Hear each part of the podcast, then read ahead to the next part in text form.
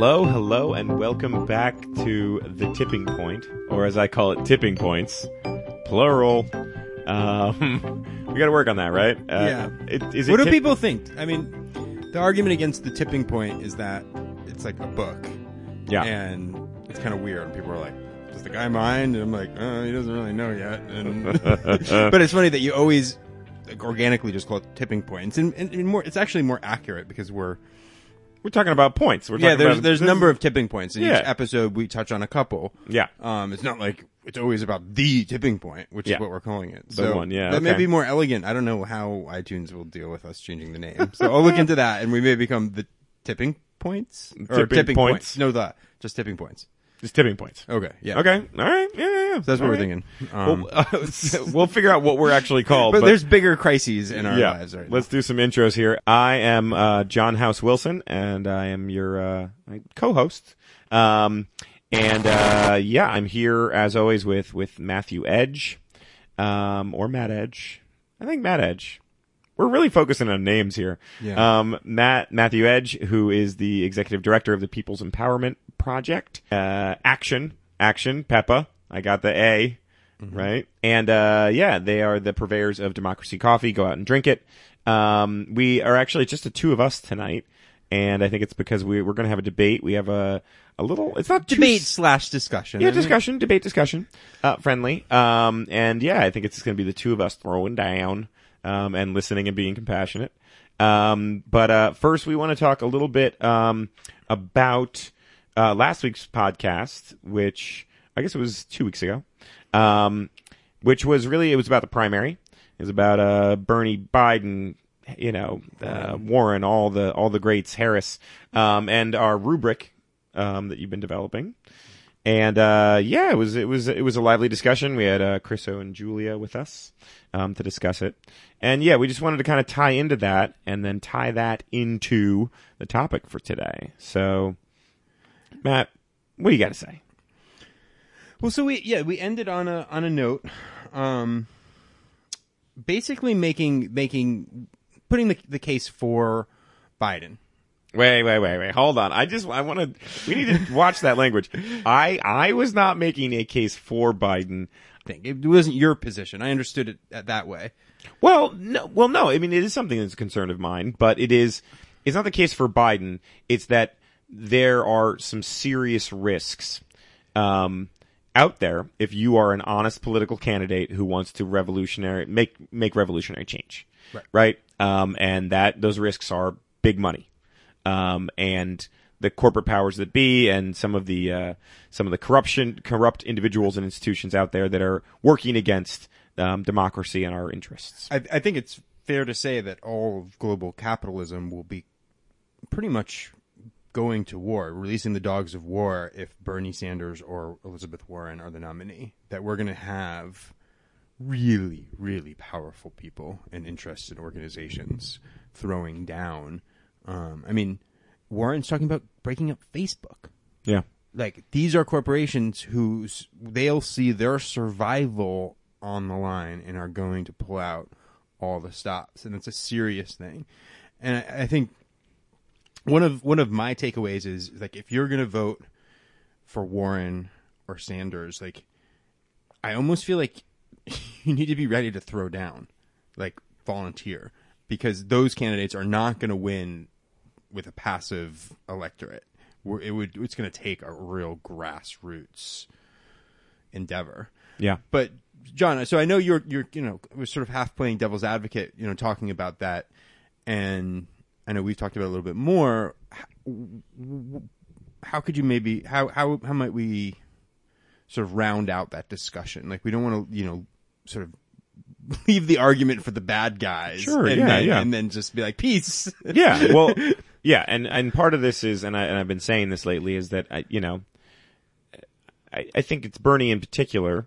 Um, but you know, hey, we, I, I don't want to be too biased here, but that we have the first chance in my lifetime, um, to have a genuinely progressive presidential candidate. And in, and in Bernie, I think one that who has demonstrated deep commitment to reform and progress um, and good governance. And yeah, this is the first chance in my lifetime that I, I you know, the first time I ever voted it was it was Bush Gore. Yeah, first chance Um, in general election. Yeah, yeah, and and there were people out there I think who were supporting great causes. Dennis Kucinich, Ralph Nader. These are people who wanted to reform systems, who wanted to tackle corruption. Um, but in general, in regards to like having a presidential candidate who is a top tier candidate who could win a general election, this is the first time in my lifetime that I do feel like we have a chance of having someone like Bernie Sanders be president. And so that, that to me is, it means this is a different paradigm. Even if there are powerful forces aligned against a candidate such as that, this is a amazing opportunity. Um, and, and as I think you've mentioned many times, the, the, the stakes are very high. Yeah, and that's that's kind of for me the KO argument in in why Biden really can't be the Democratic nominee. All the electoral uh, electoral math stuff aside, all the electability stuff aside, what Biden's proposing to tackle climate change is insufficient. And I know he likes like moderation is part of his brand, you know, um, and that's kind of what he's trying to sell. But the climate doesn't negotiate. The climate isn't a, a swing voter. There's certain things, certain expenditures that that will be a tipping point in the climate, and certain amount that that science is saying it won't. And what what Biden is proposing uh, to deal with the climate is insufficient. And and from somebody who's been a student of of politics for some time, what I've noticed is every time a, a candidate makes a promise, that politician tends to fall short on that promise. so Wait a minute. Hold on a second. That I have never. I got to process for a minute. That does not sound right. and so so if if if what he's proposing falls short, then what he's actually able to accomplish will be significantly less than what he's proposing. Then it's it's it's that's a failed. We then we'll fail to do what we need to do to save the species, and so that's like end of discussion. Hang up the phone. Sorry, Biden. No. Yeah. So his his current proposals are not enough. Yeah. It's not enough. It's it's not revolutionary enough. It's not going to transform the economy fast enough. It's not going to tackle carbon um, and other greenhouse gases. He's not thinking big. Yeah. He's not Well, thinking and- and I think- the, to, to the scale of the problem. We need to we need to have a response that matches the scale of the problem. It's not rocket science, and I think he thinks that like sounding moderate is going to help his electoral chance, which is very Joe Biden. Yep, and that's sure. part of why I don't like Joe Biden because he's always you know like he doesn't get behind the good, the right, doing the right thing with as the moral arc of history has shown until it's popular, until it's good for his electoral success. It's like he's a politician or yeah, something. he's It's he's weird. like the, he's the quintessential politician, and he's that's not. We need a leader. yeah. We don't need a politician. We need a leader. And so I just yeah I I think Yeah, and to be a and to be a moderate between oil companies and climate scientists. th- th- That's that's not the right spectrum. No. it's not the right spectrum. they right? don't they don't deserve a seat at the table. They're the ones profiting off the destruction of the world. They're I mean it's it's it's homicidal. It's they're they're they, they're not legitimate actors. They're not good faith actors. They're trying to make money and it's it's obvious. Yeah, and this brings us closer to to kind of the core of one of the things we want to talk about today, which is we want to talk about climate change. Um, so yeah, so so Joe Biden attempting to somehow negotiate with uh, take taking money from corporate capitalists. So yeah, so uh, so the climate change issue. So this is kind of what we're here to have a little bit of a debate about or a discussion about. Um, and I think we we are both on board um, with the basics of climate science. We both believe that there needs to be drastic actions taken now to address climate change. But I think that we we have some disagreements in regards to how to get there, and also maybe if there is finger pointing, where to point fingers. Um, and this kind of all um, came to the fore because I, I, I made a couple of posts on social media, and I've had these discussions of late talking about um, um, where where these emissions are coming from, um, who maybe is to blame, or who maybe needs to change their action, and how do you change these actions? How do you create reform, right? Um, and so part of the background here is, um, for myself, is I, originally studied cultural anthropology, um, and then ecological anthropology. And from there uh, went to study at the New College of California and worked under Richard Heinberg, who was one of the first peak oil people. Um, and he wrote a book called The Party's Over, which was one of the first major books in the peak oil world. So he's talking about, you know, hey, we're going to hit this point where there's going to be diminishing returns in regards to oil, um, and it's going to transform everything. And he was very right about some things. He was very wrong about some things. But one of the things that I think that background led me to was thinking about oil and gas and coal, fossil fuels, and their role in society and civilization, um, and their role in imperialism and capitalism. So that's a little bit of my background is, is thinking about oil and gas, fossil fuels, and civilization in kind of a larger macro historical fashion.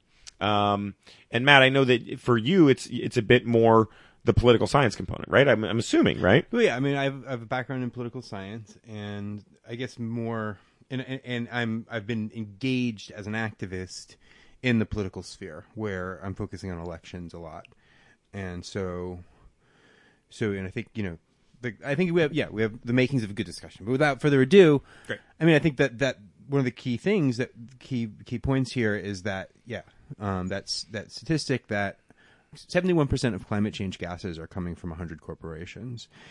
And for me, that, that means, okay, our, our individual Im- impact, our individual footprint as consumers is significant, and we need to do that. And I'm not saying we shouldn't, but I am saying I think that our if that our emphasis needs to enter the political sphere because the amount of change that we need to achieve. I mean, the the IPCC is saying that we have 11 years before there's a point of no return, and if we if we don't radically transform our economies and our consumption habits and, and all these things in, in in in a short amount of time, that that it's going to be a point of no return where where they're talking about the combined population of North and South America, which is a lot of refugees. Imagine a world, you know, where, where there's that many refugees. That's a hundred times the refugees that were around during World War II.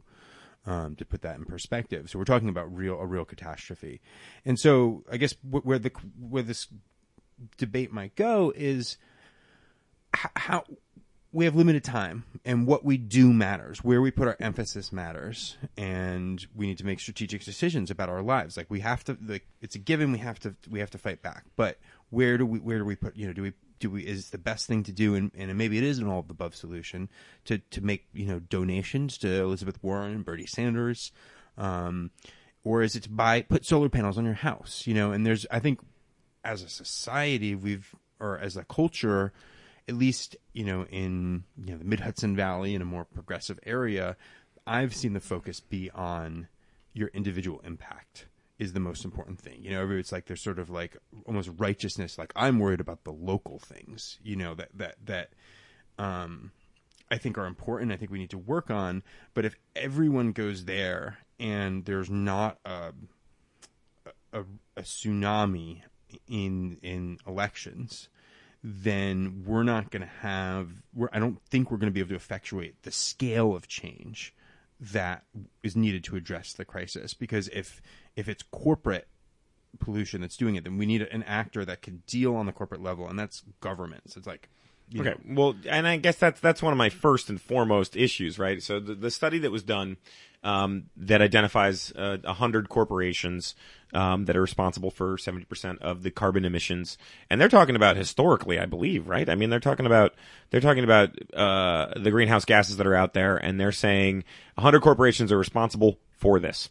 Um, and when you look at who they are, they're talking about oil and gas companies, right? And because I was really intrigued, I was like, okay, what companies are they talking about? Like, okay, how does that work? How is that number? How is that possible? And saying, okay, oh, it's oil and gas companies. And one of the first things I think that it, I, I, I found disingenuous about the kind of the take on it, which it depends on, I don't know, maybe not disingenuous, but that I think is opaque to people is that the oil and gas companies are not burning that oil and gas that oil and gas is not being consumed directly by those corporations. They're profiting off it. And I have a problem with them profiting off of emitting fossil fuels or giving the fossil fuels to somebody else to emit, right? Especially because they knew that climate change was a thing. ExxonMobil knew that climate change was a problem decades ago. So are they culpable in climate change? Yes. Should they be brought to court? Yes. Are they a serious problem still today? Are they making huge amounts of money off selling oil and gas? Yes. But the, the ExxonMobil is not, they are not the ones actually burning that oil and gas. That oil and gas is being burned transport, transporting goods, powering civilization, powering cars, uh, feeding agriculture. Um, it is in, being engaged and used in civilization. It is how we run civilization, mm-hmm. um, modern, Western, or global capitalist civilization.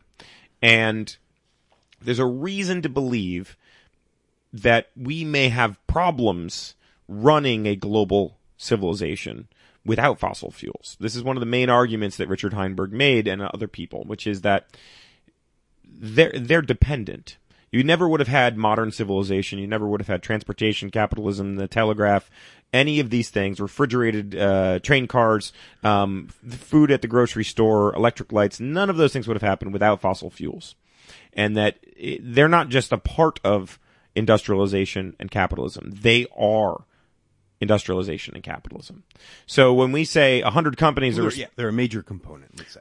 Yeah, well, again, I mean, their argument would say it's not a major component. It's that all of the technology and all of the systems and institutions built upon that technology are all fundamentally dependent upon having a giant pile of easily accessed stored energy that we have at our fingertips. Sure. It's an integral part. Integral part. So when we say 100 companies are responsible for those fossil fuel emissions. I think that it is slightly disingenuous because the reality is civilization oh, itself. Civilization itself is responsible no, for those the, emissions. The, the point's fair, but I think I think my takeaway from from the Guardian article that references this study was that our individual impact as you know me matt you john like do we drive a prius or do we drive a you know a Hummer. Um, do we get do we do we get source our food locally? I think that all that stuff is part of celebrating the planet and life and Earth and and celebrating our what I'd like to think is our victory to try to, to, to deal with climate change and, and, and make a decent life for our for our kids. Um, I think that's really important, but it's not going to be enough to to tip to to, to, to stop the tipping point of, of point of no return with the climate or create a positive because, tipping because point. even if, yeah. even even if all of us do that with 100% success that are conscious there's still going to be these 100 corporations that are doing 70% of it so our particular decisions about how, whether we drive a a car or a bike to work or plan our lives around being able to drive a bike to work even if we do that successfully, that's not going to be sufficient to stop the crisis. So there needs to be a political sure. solution. Well, and, and yeah, and, and again, I agree with a political solution, but I guess I, I disagree with how you get to a political solution and also, um, what that political solution looks like. So, and, and this, and this is what came up when I, when I posted online and I said, those emissions are not, you know, it's, it's not the CEO, uh, of these corporations uh, the CEOs of these corporations just pouring all the oil and gas into a big pile and lighting on fire. Those those fossil fuel products are getting into the hands of corporations and consumers and being used. So, and they're coming out of our tailpipes, especially as Westerners, especially as Westerners mm-hmm. with a little bit of disposable income. They're coming out of our tailpipes. They're a byproduct of us and, consuming. In our buttholes. Yes. yes. Um, and the mouths and buttholes of cows, because consuming meat's a big part of this, but it's our electricity. It's our cars. I mean, it, it really truly is driving and, and eating meat are two of the biggest drivers. So, so it's, and it's, and, and people immediately responded by saying, well, you're just trying to tell us to take responsibility for our actions and consume more green and, you know, things that don't really work, things that can't be scaled up on a large scale. But I wasn't actually saying it's about living a pure life. I, I, I've tried, I tried. Listen, I, my twenties were a mess because I was like, wait a minute what's the carbon footprint of me buying these pants from California? Or like, what's the carbon footprint of me buying this non-local organic brown rice from, uh, from California? Um, or should I buy local, you know, local or non-organic bread? Or should I buy organic bread that comes from Wisconsin? And there was all of these questions about how to be an ethical consumer. And it's exhausting. And I think people are right to feel exhausted by it and to feel disempowered by that process. But that's not actually what I'm arguing for, I guess. Um, I, so yeah, again, you know, the idea of like, yeah, making those good decisions to feel like a good person and to be a, a part of the solution. I know, I know that you try to do that, you know? I lived off the grid for what, 15 years. Like, Yes, carried in my own water, like solar panels, and you know, basically roughed it. Um, a- and so like I'm, I, I, and I don't want anyone for a second to think that I'm not, that I'm arguing against supporting your local CSA or that I'm arguing against being a conscious consumer. I'm just saying that I think that our individual, that we're maybe making more of our individual impact than if we're looking at like functionally solving the problem because where it's going to be decided is on, on or is can we get a government that's going to really support a green new deal and do the kind of massive expenditures that are needed a world war ii like effort where the people are united with the government in solving this problem where if it's just uh, just the people united and we don't have the government it's i don't think it's going to work Yeah. So okay, and and and, and yeah, and I get that. And again, I'm I'm supporting. I I want there to be a Green New Deal, and I want the government to take action. Am I wary of a national government such as ours that is fundamentally designed to have compromise, um, be part of the process, uh, and that is currently controlled by a wealthy small group of powerful elite uh, well financed individuals. Am I wary of it being able to address global climate change? Yes. Am I aware of its ability to construct a Green New Deal and pass a Green New Deal that is actually revolutionary? Fuck yes. as If- you should be and i'm not arguing that it's going to be easy i'm just arguing we don't have a choice well, and and I guess I well, but and I guess this is the the thing for me. So, and the original post that I posted was I was saying this. I was saying we do have the power in the sense that our lives, our lifestyles, and our money empower those corporations. ExxonMobil has money because we go to its gas stations and hand them our money, and then they give us a product, and we use those products. Yeah, and so so I think I think one area and maybe just to make like a meta just a meta statement about this debate and and the podcast generally is we're not trying to debate to like win the discussion. We're tr- we're we're both kind of of the same minds. We have maybe different emphasis. We put dip- emphasis on different things, um, but we're trying to just trying to present the best arguments on both sides to try to get us a little closer to truth. So Well, just, just it- to put to put that out there, and so and try to work together and use our different lenses to get a, a, a better collective IQ. And so, and I think one of these areas with that sort of spirit in mind that our perspectives are can can be very harmonious is in consumer movements. You know, because that's not talking about just your individual impact. It's talking about a collective impact. And if we all say we're not going to buy the cars that that get shitty gas mileage, that is is what I'm talking about when I'm talking about bigger collective action as opposed to just our individual decision. Well, sure. And one of the first things I referenced there is saying a boycott, a boycott of saying like, yes, you can have a climate strike, but there has no one has attempted at any point to organize a boycott of ExxonMobil. The greatest threat to humankind being climate change and the largest for-profit, independent, But why private oil. ExxonMobil? I mean, I they're because I- they they're the largest for-profit. I mean, I independent ExxonMobil. corpor- corporation. To be- to be I mean, it can, you but- you can try to protest Saudi Aramco, But like, is Exxon- buying Citgo that much better? Like, I I mean, yes, it is. I know it's better than ExxonMobil because they're the ones giving the most money in campaign contributions. They're the biggest. They're the worst. But giving to like you know Shell or BP, I mean, they're all No, and, well, and that's not what I'm saying. I'm saying a boycott in the sense of you don't buy gas. And I, and again, and, I, and I want to. now we're talking. I Well, mean, and I and I want to say something, and I want to I want to make this very clear. And people came after me immediately, and they were saying, "Well, you know, hey, we can't we can't just choose to consume green because electric cars are expensive and organic food's expensive." And I and I am not saying that anyone needs to make sacrifices that they can't afford. In fact, what I'm really That's a saying, really important point. well, what I'm really saying is that the global middle class, which is uh, That's still about thing? it is well, few and fewer and fewer Americans, but about 100 million Americans, and I mean, hey, it's about 300 million people in South Asia are considered middle class, and there are now hundreds of millions in China, but it has been traditionally mostly Western white people um, who have the ability to consume at will and be engaged in capitalist consumer society. And part of my large point of this is saying we are all consuming beyond our our the Earth's capacity to support us. And it's not just fossil fuels, and that's and I think Greta brings this up over and over again, is that she's saying it's not just fossil fuels, it's about all of the ecosystems, the entire biosphere is is providing goods at a rate that is unsustainable. So deforestation, right? We're consuming those tree products. We're also using that soil. We're consuming that soil in uh, growing food and in corrosive, destructive uh, grazing practices. So this isn't just about fossil fuels. You know, the the the the Brazil, the rainforest being on on fire, um, parts of Indonesia being on fire, burning constantly, emitting huge amounts of carbon, the destruction of entire ecosystems, grassland ecosystems that are good at sequestering carbon.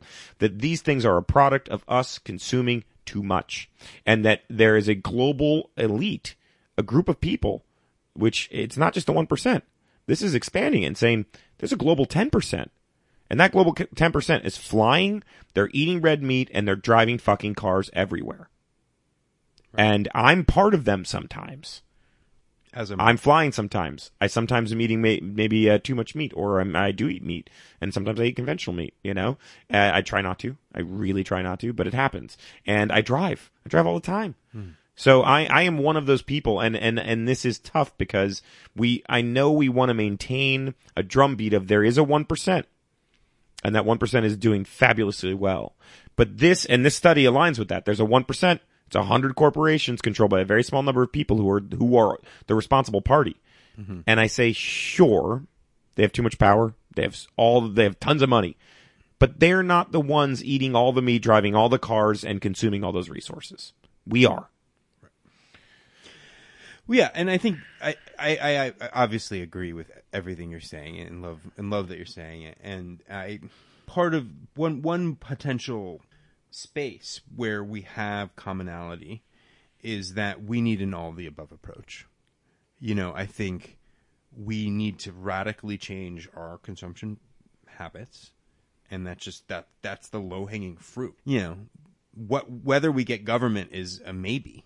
Whether we can get real government involvement in a Green New Deal is a maybe. What we do is a, is a concrete, you know, art with our lives. And so there's some there's something said. You know, the the the A bird in the hand is worth two in the bush. yeah yeah Which I did not understand for a very long time. I was like, I don't know what the fuck that means because So, I I've never hunted the bird in the bush is, is the Green New Deal. Are we going to get hunted government? birds. Yeah. um, the bird in the basket is what we're doing with our lives. And so, and so I think, I think one way to maybe think about this with, you know, finding harmony be- between these two perspectives is that we need an all of the above approach. We need to simultaneously look at our consumer habits as, as privileged people in the Western world.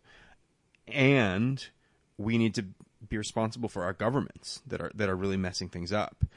Um, and, and be, and, and- and- yeah, so Yeah, and I think in I all think- of the above. Yeah, I think a lot of people agree on that, but I guess the reasons, the reason it's for me, it's it's it's it's so, it's problematic and it's sticky, and I need to like get into it, it, it over and over again. Is that, um, I think people are, I do think very strongly that there is a very strong delusion that we can support 10 billion people, we can all have electric cars, and we can have green energy, and everyone can be comfortable and consume.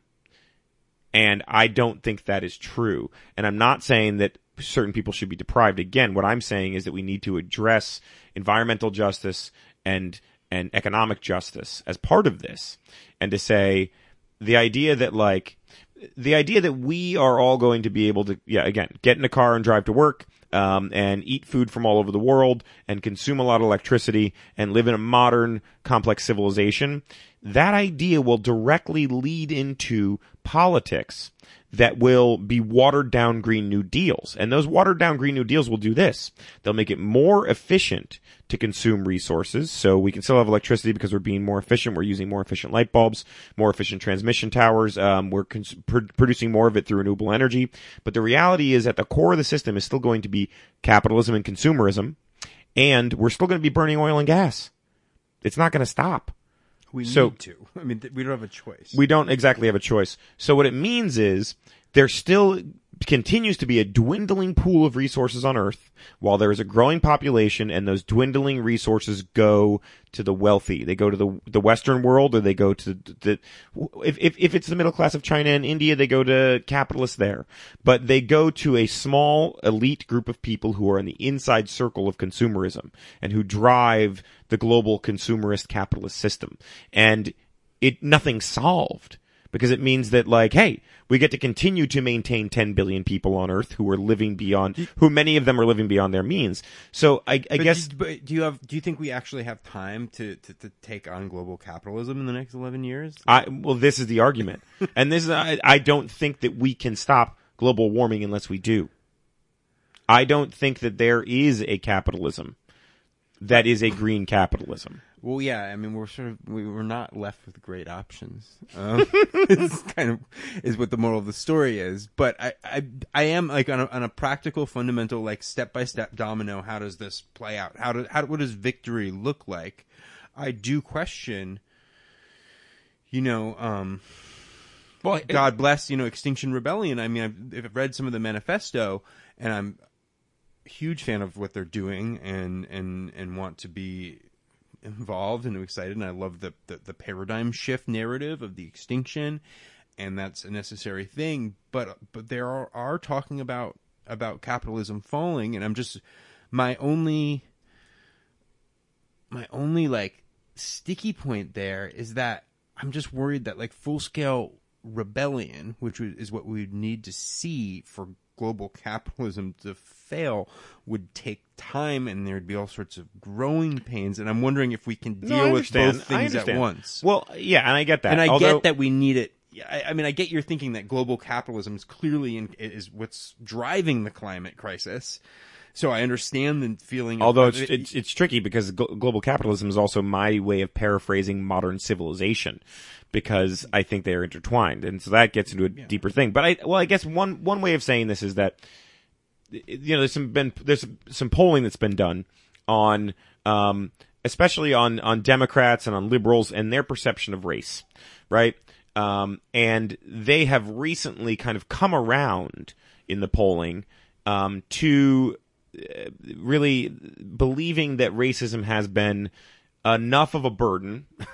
They're finally getting there. Enough of a burden that um, maybe reparations might need to happen, or that that racism is real and their privilege is real. That these issues are finally coming to the fore within certain groups of people who are already considering themselves liberals or Democrats in the modern world, which the Democratic Party obviously has been a little bit more progressive on race in the last forty years, fifty years. Um, so and and because of that, they may be supporting legislation that is more progressive, or they may be uh, supporting actually addressing the fundamental issues.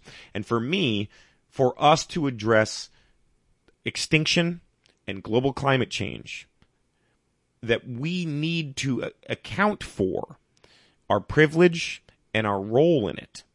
And that ExxonMobil is an American corporation that provides Americans with heat, meat, comfort, gas, and transportation. And we fucking love it.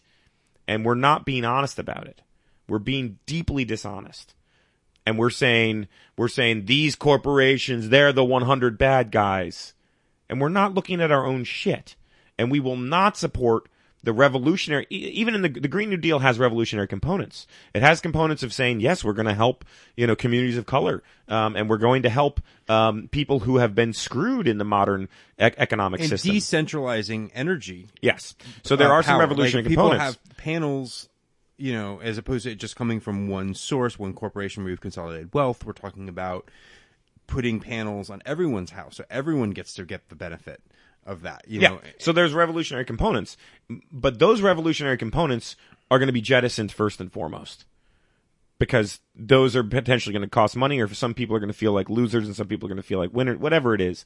But um, having uh, renewable energy, uh, having having a, a fuel efficient vehicles, that would be an example of like, okay, yeah, we can do that again. Even though Trump just fucking, you know, is fucking over California and their ability to say that we want higher fuel efficiency standards and lower emissions, but we could go back. We could go back to saying, yeah, it's got to be 50 miles per gallon. But guess what? 50 miles per gallon cars means Americans and wealthy people all over the world get to keep driving, and it doesn't address the fact that you know, billions of people in the world lack transportation, have no money, and don't have the ability to go for a joyride when they want, and cannot drive to a hospital if they need to. It does not address that issue. And it means that, again, if it's 55 miles per gallon, if it's 60 miles per gallon, we're still burning oil. We're still burning gas. It does not address that issue. do you think it's practical to think that people are just going to not buy gas? I mean, is that? Do you think that's a viable like movement tactic? Well, and and this this is what I got a lot of pushback on is like saying, well, don't we we need regulations? People are selfish. We need regulations, right? I, I- think you would agree. Yeah. I would agree. Well, corp- uh, people, yes, but particularly corporations, where these, you know, people get together and, and because they're operating together under some, you know, organization that's an organization because it's written down on paper, they can do horrible things. And yeah, Yeah. So yeah, regulations and government, right? And I and I agree and I support it. Although I also I also recognize government is flawed in its ability to regulate at times. I'm not I'm not like a libertarian. I'm not saying the government can't do anything right. I think the government should be doing a lot more.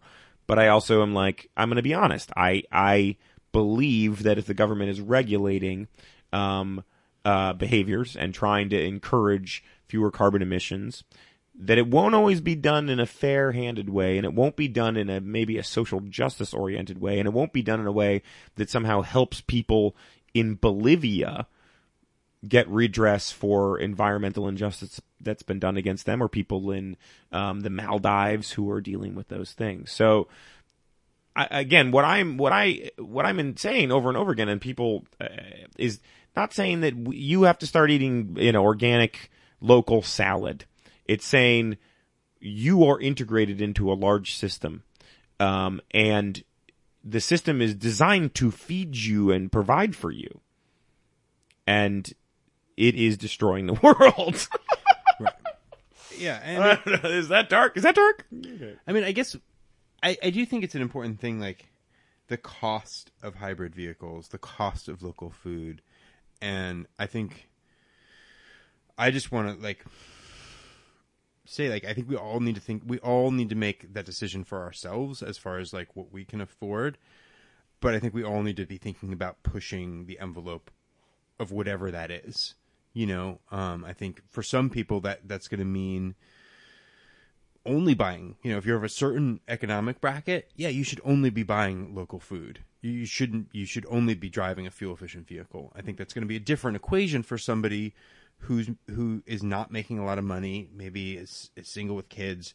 Um, that's not practical and that's okay. And we're not for a second saying like shaming, but just putting a general call out there. Let's all try to do, you know, what we can to, to, to use our economic dollars to to create power for good in terms of the climate. I, again, yes, I, I agree, and that's part of a part of what I'm arguing. But it, it's also, I, I'm not arguing that. I am arguing that we need to transform our perception of reality, and that our perception, our perception of reality is faulty. I I believe.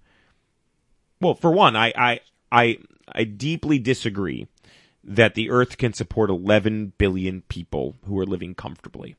This has been bandied about by some socialists and by some Marxists that the only reason that we can't live comfortably is because of inequality. And I disagree. I, I, I, if you, if you look at inequality and say, okay, Jeff Bezos has 129 billion dollars he's making or, you know, that he's made, that's his wealth, right? Jeff Bezos does consume too much. He consumes too many resources. Yes. Fuck that. He he doesn't need that yacht. He doesn't need all of that shit, you know? But at the same time, if you gave billions and billions of dollars like that to people to consume in a consumerist capitalist system without regulation, kind of like modern America, if you gave that those billions of dollars to them, I believe that they would burn more gas, eat more meat, buy more clothes, and emit more carbon. So, and and so this is what I, and and I and I support I support taxing the wealthy and I support helping those who are impoverished. Mm-hmm. But the way in which we help them, if we're helping them become better capitalist consumers who consume too many goods and destroy the biosphere, that's not helping. Right. Well, this brings up a good point that I think supports the argument that you've been making, which is that a political solution alone is insufficient and that we need a cultural shift. There needs to be it needs to be part of of who we are as a people, saving this saving this planet, saving this species, saving the climate. Um, and the way we think, the way we approach, you know, that that hamburger we're about to bite into you know and, and do i do i really need this hamburger do i really need to fly do i really need this that or the other thing Well, yes, but again, I think that you're keeping it too individualistic. I, I'm saying, part of what I'm saying is we have to destroy consumerism. Consumerism, the the But core that's of like what cap- is a, like a concept is how, what do you mean like it's the cult of consumerism, for one, right? This is part of what we have to talk about. and what does that look like what does it look like to destroy the cult of consumerism? yeah like work backwards we just we just Well, destroyed the cult of consumerism what happened Okay. Well, th- there's a ton of there's a ton of different ways to do it. One would be providing people with the ability to do something meaningful with their lives instead of just consuming goods, right? There's there's an element of the Green New Deal and there's an element of all these things which is no, you get to keep, you get to keep consuming. You just get solar panels in a, an electric vehicle and you get, you know, some more efficient foods, whatever it is but destroying the cult of consumerism and saying yes consumerism itself consuming resources it, bringing them in and then shitting out garbage and carbon emissions and uh, and plastic and you know uh, microplastics and all this stuff that that is is a core part of your identity why you are alive and like what's the best like dopamine trigger you got is like yeah I'm buying new stuff and saying we cannot have a sustainable world and we cannot address climate change. We cannot stabilize the climate unless we confront consumerism as a. I, I agree i just don't know how you know like hey, this is a big, this is the thing. Well, a part, part of, I think, doing that is being honest. And we're not being honest. We're saying that we can have the federal government, which is controlled for the most part by corporate corrupt individuals, pass Like, legis- like, pass we le- have a problem like, yes, and saying, realizing oh, you have a oh, problem I know who will help me. I'll go ask the out the the manufacturers of uh, alcohol to stop selling me alcohol, and be like, what? That's your solution because oil and gas companies own a large por- proportion or a large number of people within the government. They the the corporate capitalist powers fueled by fossil fuels and consumers and everything else own a lot of the world governments, own a lot of politicians. They own them. And we're saying, please, can you help us? Tell us to stop doing this. And they're like, sure. we'll, we'll, we'll, we'll break your addiction. well that's why we need publicly financed campaigns Ah, here we go. Boom. so yeah i mean there's that that that's what the, this organization the people's empowerment project like our our cornerstone issue and we're involved in a lot of stuff but that's what it comes back to is we need we need people to run for office on a clean elections fund where they get money from a, a clean fund where there's no strings attached um where no favors and so when that oil pipeline executive comes to you as a politician if you want run on the clean elections fund you can tell that oil pipeline, no, we're not going to build the, the pipeline through the school playground. You have to go, you know, wait in line with everyone else that's here to see me today. Since I got elected on the Clean Elections Fund, I don't owe any favors to any special interest, and Yeah. so and so that's part of what you know. Agreed, The, the, agreed. the, the political solution, Sure. Yes. Uh, agreed. Although and we should probably plug Democracy Coffee. Um, but w- this is this this podcast is not brought to you by any corporate sponsors. Um, it's brought to you by our goodwill here is largely volunteers, um, and uh, Democracy Coffee is what makes this sort of able to to keep happening. So. let's just leave it there and get back to the discussion. Okay. part of this is me tempering expectations. Is saying if you think like hey, I am hopeful that we have a politician who supports clean and fair elections, who is willing to take on the oil companies. But if you think that we are going to be able to address global climate change and the mass extinction we have on Earth without addressing capitalism, consumerism, and comfort, mm-hmm. I just think that you are being dishonest, but I think it's beyond beyond being dishonest. I think that you are you are lying to yourself. And I and I think there's a big a big part of the whole discussion is people don't want to admit that they have privilege. Especially when they feel like they're getting fucked. Because a lot of Americans feel like they're being screwed over. They're not getting paid enough. They're stressed out. Their health insurance is crap, right? It's hard for them to pay the bills. But there are people all over the world living on a dollar, two, three dollars a day. And we're complaining about like, wow, man, I am struggling to pay my my bill. I have my phone bill, my cable bill, my electric bill. I got my car. I got, you know, it's it's really stressful. And the reality is, yes, it is stressful. It's terrible. I'm living in that. But the reality is you have a fucking car. You have central heat. You have electricity. You have a phone that can t- connect you to anything in the world. You have cable.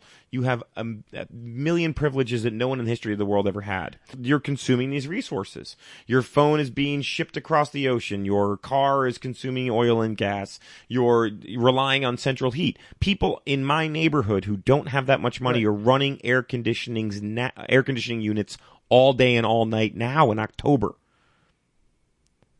We we consume because it's easy and we consume because it's designed to be that way. Corporate capitalism wants us to consume, right? And we we are consuming more than our fair share So, and we yeah. don't want to admit it. So we need a consciousness shift. And we need a I- consciousness shift. I think in order to to address the political situation, we need a consciousness shift. Well, we- either and- way, we need a consciousness shift. and one way or another we we need to confront our privilege and our complicity because the reality is we if if we think we can give three dollars like two or three times to a political candidate and go knock on doors for a couple hours. This is like literally what my plan is. I'm giving some money to Bernie Sanders. I'm going to go knock on some doors for him and I'm going to hope that he is the, the nominee, right? Um, if I, if, if, if I'm telling myself that's enough, that's not enough. That's not revolutionary. It is not revolutionary. And if we are, if, if we're talking about ending a war, like ending the war in Vietnam, you have to be a revolutionary, right?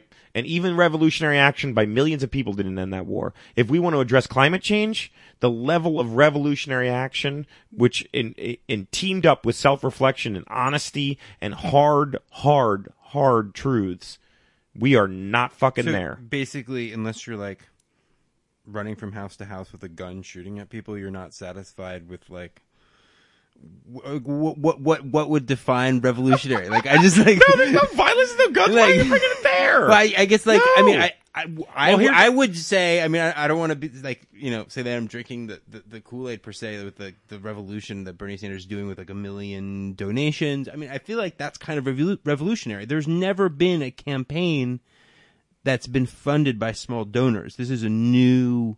I mean, other than the primary and last, you know, and when Bernie was running last time, this is the first time we'd have like a really serious contender. Two, actually, Elizabeth Warren and Bernie Sanders. Hey, again, I, Um, I, I, I'm, I'm so excited it's happening. and I think that's pretty revolutionary. And I think if you look at the the records, like a lot of the Scandinavian countries are basically killing it in as far as the climate com- relative to, to to what's going on over here across the pond. So I think I don't know. I'm I'm just I don't want to like I- feel like there's always this like race to sound like the more extreme or because like the, the problem is so extreme that the more extreme you sound as like a solution the more you sound in line with the problem i felt that a little bit in occupy um but I, I i do genuinely wonder about practically speaking i think maybe transitioning the united states from like wild west corporate capitalism gone wild ape shit crazy to a Scandinavian democracy and implementing a Green New Deal without, like, you know, violence. Um, Yeah, again, I, am not advocating for violence. I am not. Uh, but, but but, what but, do you mean by revolution? Do you mean that it can't happen politically? It can't happen oh, in this well, a electoral re- a, revolutionary activity would this be this saying I am not going to participate in doing business with oil and gas companies. I am not going to do work. And and, and again, but we people- need people- subsidies for solar so we I can know, I know. actually that make that a reality. Well, yes we need and to no. work within. We Yes need and to no. take over our government. Take I back our I- government. I we only, never had it. I, on- I only know a couple people in my life that I have known that are willing to say, "Well, you know what? If I can't do this right now without deeply compromising my beliefs, I'm not going to do it. I'm not going to do it." And I'm going, or I'm going to say, fuck it, I'm going to live off the grid as you have done. Or fuck it, I am going to say, yes, I'm prioritizing a completely different set of, set of values other than capitalism. And again, and, and I know that most people feel like they can't do it, but the reason they feel like they can't do it is because of consumerism and capitalism. And because of inequality within a capitalist system. Because they feel trapped. They feel like there is no, they have to live the life they're living. When in reality, again, there are people living with no heat and no cars and no technology on bare on cents a day. And it's and it's to say I don't want pe- I don't want everyone to be living that way, but Yeah, I want feel I like want it's to a bad sales pitch, man. No, Like, it's- it's, gonna well, be no, but- hard to get a mass movement of like, all right, let's all move out of our houses and like, you know, like I just I can't see that. I don't see that being. I mean, all of it. Well, like, sure, no, the there's no easy solution, and like I don't. Like, it's also I would not necessarily bet that we have winning odds to make the United States a Scandinavian democracy in within the next eleven years. Sure, that's so part of the I, issue. So it's, it's like it's, it's easy for us to say, oh yeah, that's just like impractical because they're both impractical. We have no great solutions. It's a question of like which is the less the lesser. Like or which the what's the least impractical, and Well, I feel like okay. you know, Well, I, part part part of all of this is me having a deep gut inclination that there's no way you save the world without sacrifice. It doesn't happen. Sure. And if you think that the sacrifice is having to read the news and being stressed out by it and maybe donating some money, that if you think that's the sacrifice to save the world, it's not going to get fucking saved. It's just not going to happen because there there has to be a cost. And and the idea that we can only make the cost externalized to a hundred companies and to yeah, but I'm not saying thousands that. of I feel like yeah, I'm not saying that that's what. Well, I, well, I mean, what we're saying is no. We want the government to be the ones to be the regulators of the cost, right? To say, okay, these these are some people that have to pay more. This is maybe we have to we have to regulate certain kinds of consumption because the reality is, if we actually came down to it, it would come to regulating a lot more. See, I'm not. I'm not saying like it's like you know we're trying to absolve you know say government and absolve ourselves of responsibility. I'm saying we need two components. You know, working backwards from the success where we avert disaster is we got culturally people got on board and got their consumption patterns in check and made sacrifices.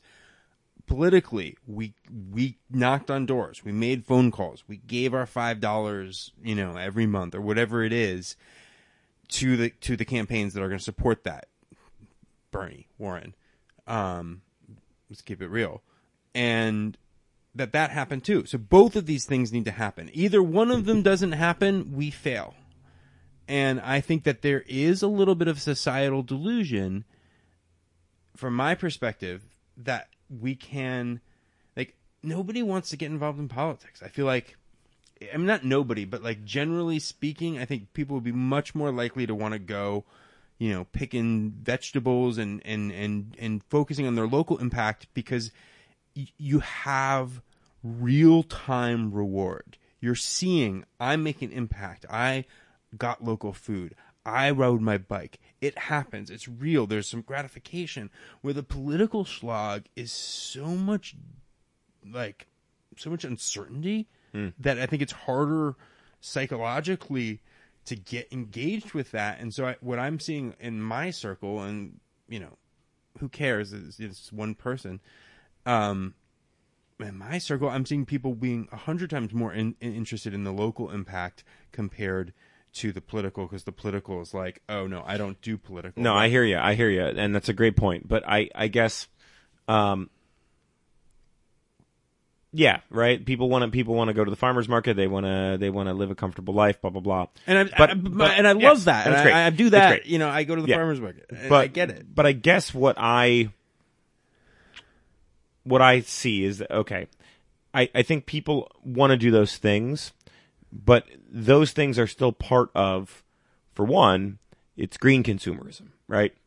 And this is connected into the concepts of Green New Deal, which is, yeah, I'm going to keep consuming, but I'm going to consume better products and cleaner products, and and there are some problems there because people don't even fucking do the research, right? People don't actually know necessarily that the products they're consuming are greener. One of the biggest things I was in farming, I was an organic farmer, and one of the things I realized was that every time we took a truck trip in our truck, we were being incredibly inefficient. We were driving lettuce. We were cutting, we were doing high end spring mix and uh, lettuce mixes, and we were driving lettuce, which is nutritionally barely a fucking food, um, in a highly inefficient pickup truck from one location to another, and then putting it in another truck, in a box truck, and driving it um, a short distance, and realizing that that was a high at a higher carbon footprint than a larger, more efficient system that was not using those forms of transportation.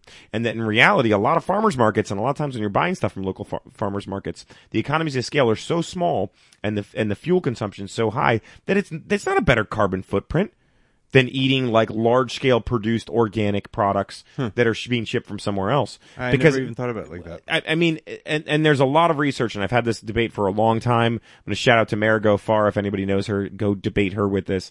But that there are a lot of inefficiencies in small scale agriculture. There are, I have arguments for why you would support those inefficiencies just so you have farms, just so there is food locally. Um, when certain circumstances occur, like if there are droughts or if there are hurricanes or if there are, you know, you know, there's reasons to support farms for economic reasons, social justice reasons, environmental reasons, collapse reasons. Um, but yeah, consumerism being like, I'm going to focus on my community, I'm going to focus on my life, and we're going to all have a nice, crunchy, cool, green life is again not what I'm advocating for. Well, it's delusional because it's not going to solve the problem, right? It's not. I mean, I mean, would you agree that unless we have like a, a massive like government slash cultural slash taking action like World War II type effort towards climate change, we're to fail?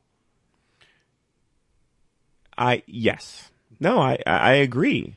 I agree, but I I do not believe that the idea that the government is going to lead that process. We we already know it's not.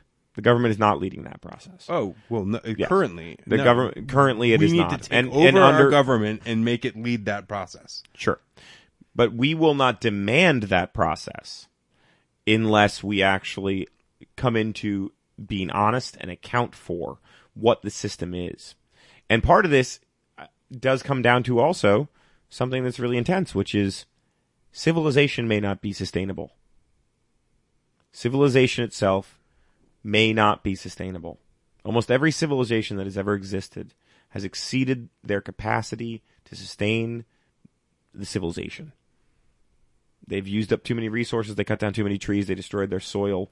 They uh, caused the salinization of the soil. Um, they killed all the animals within a hundred mile radius. Civilization itself consumes and destroys resources. And I think there's a lot of things pointing to that we may not make it. We may not make the, this this 11 year tipping point. But like my perspective is, even if there's a chance, like just a tiny chance. I mean, most people I talk to, they're like, "Yeah, I don't think I think it's already passed." Like every and it's true. Every climate report that comes out seems to suggest things were worse than previously thought. And you know, if I were to bet on it, I'm not, I don't know that I'd bet on this. I hate to say it, but that doesn't matter. I care so much about the people around me, my friends' kids. Even if there's a glimmer, even if there's just a tiny scintilla, scintilla is that a word? I don't know.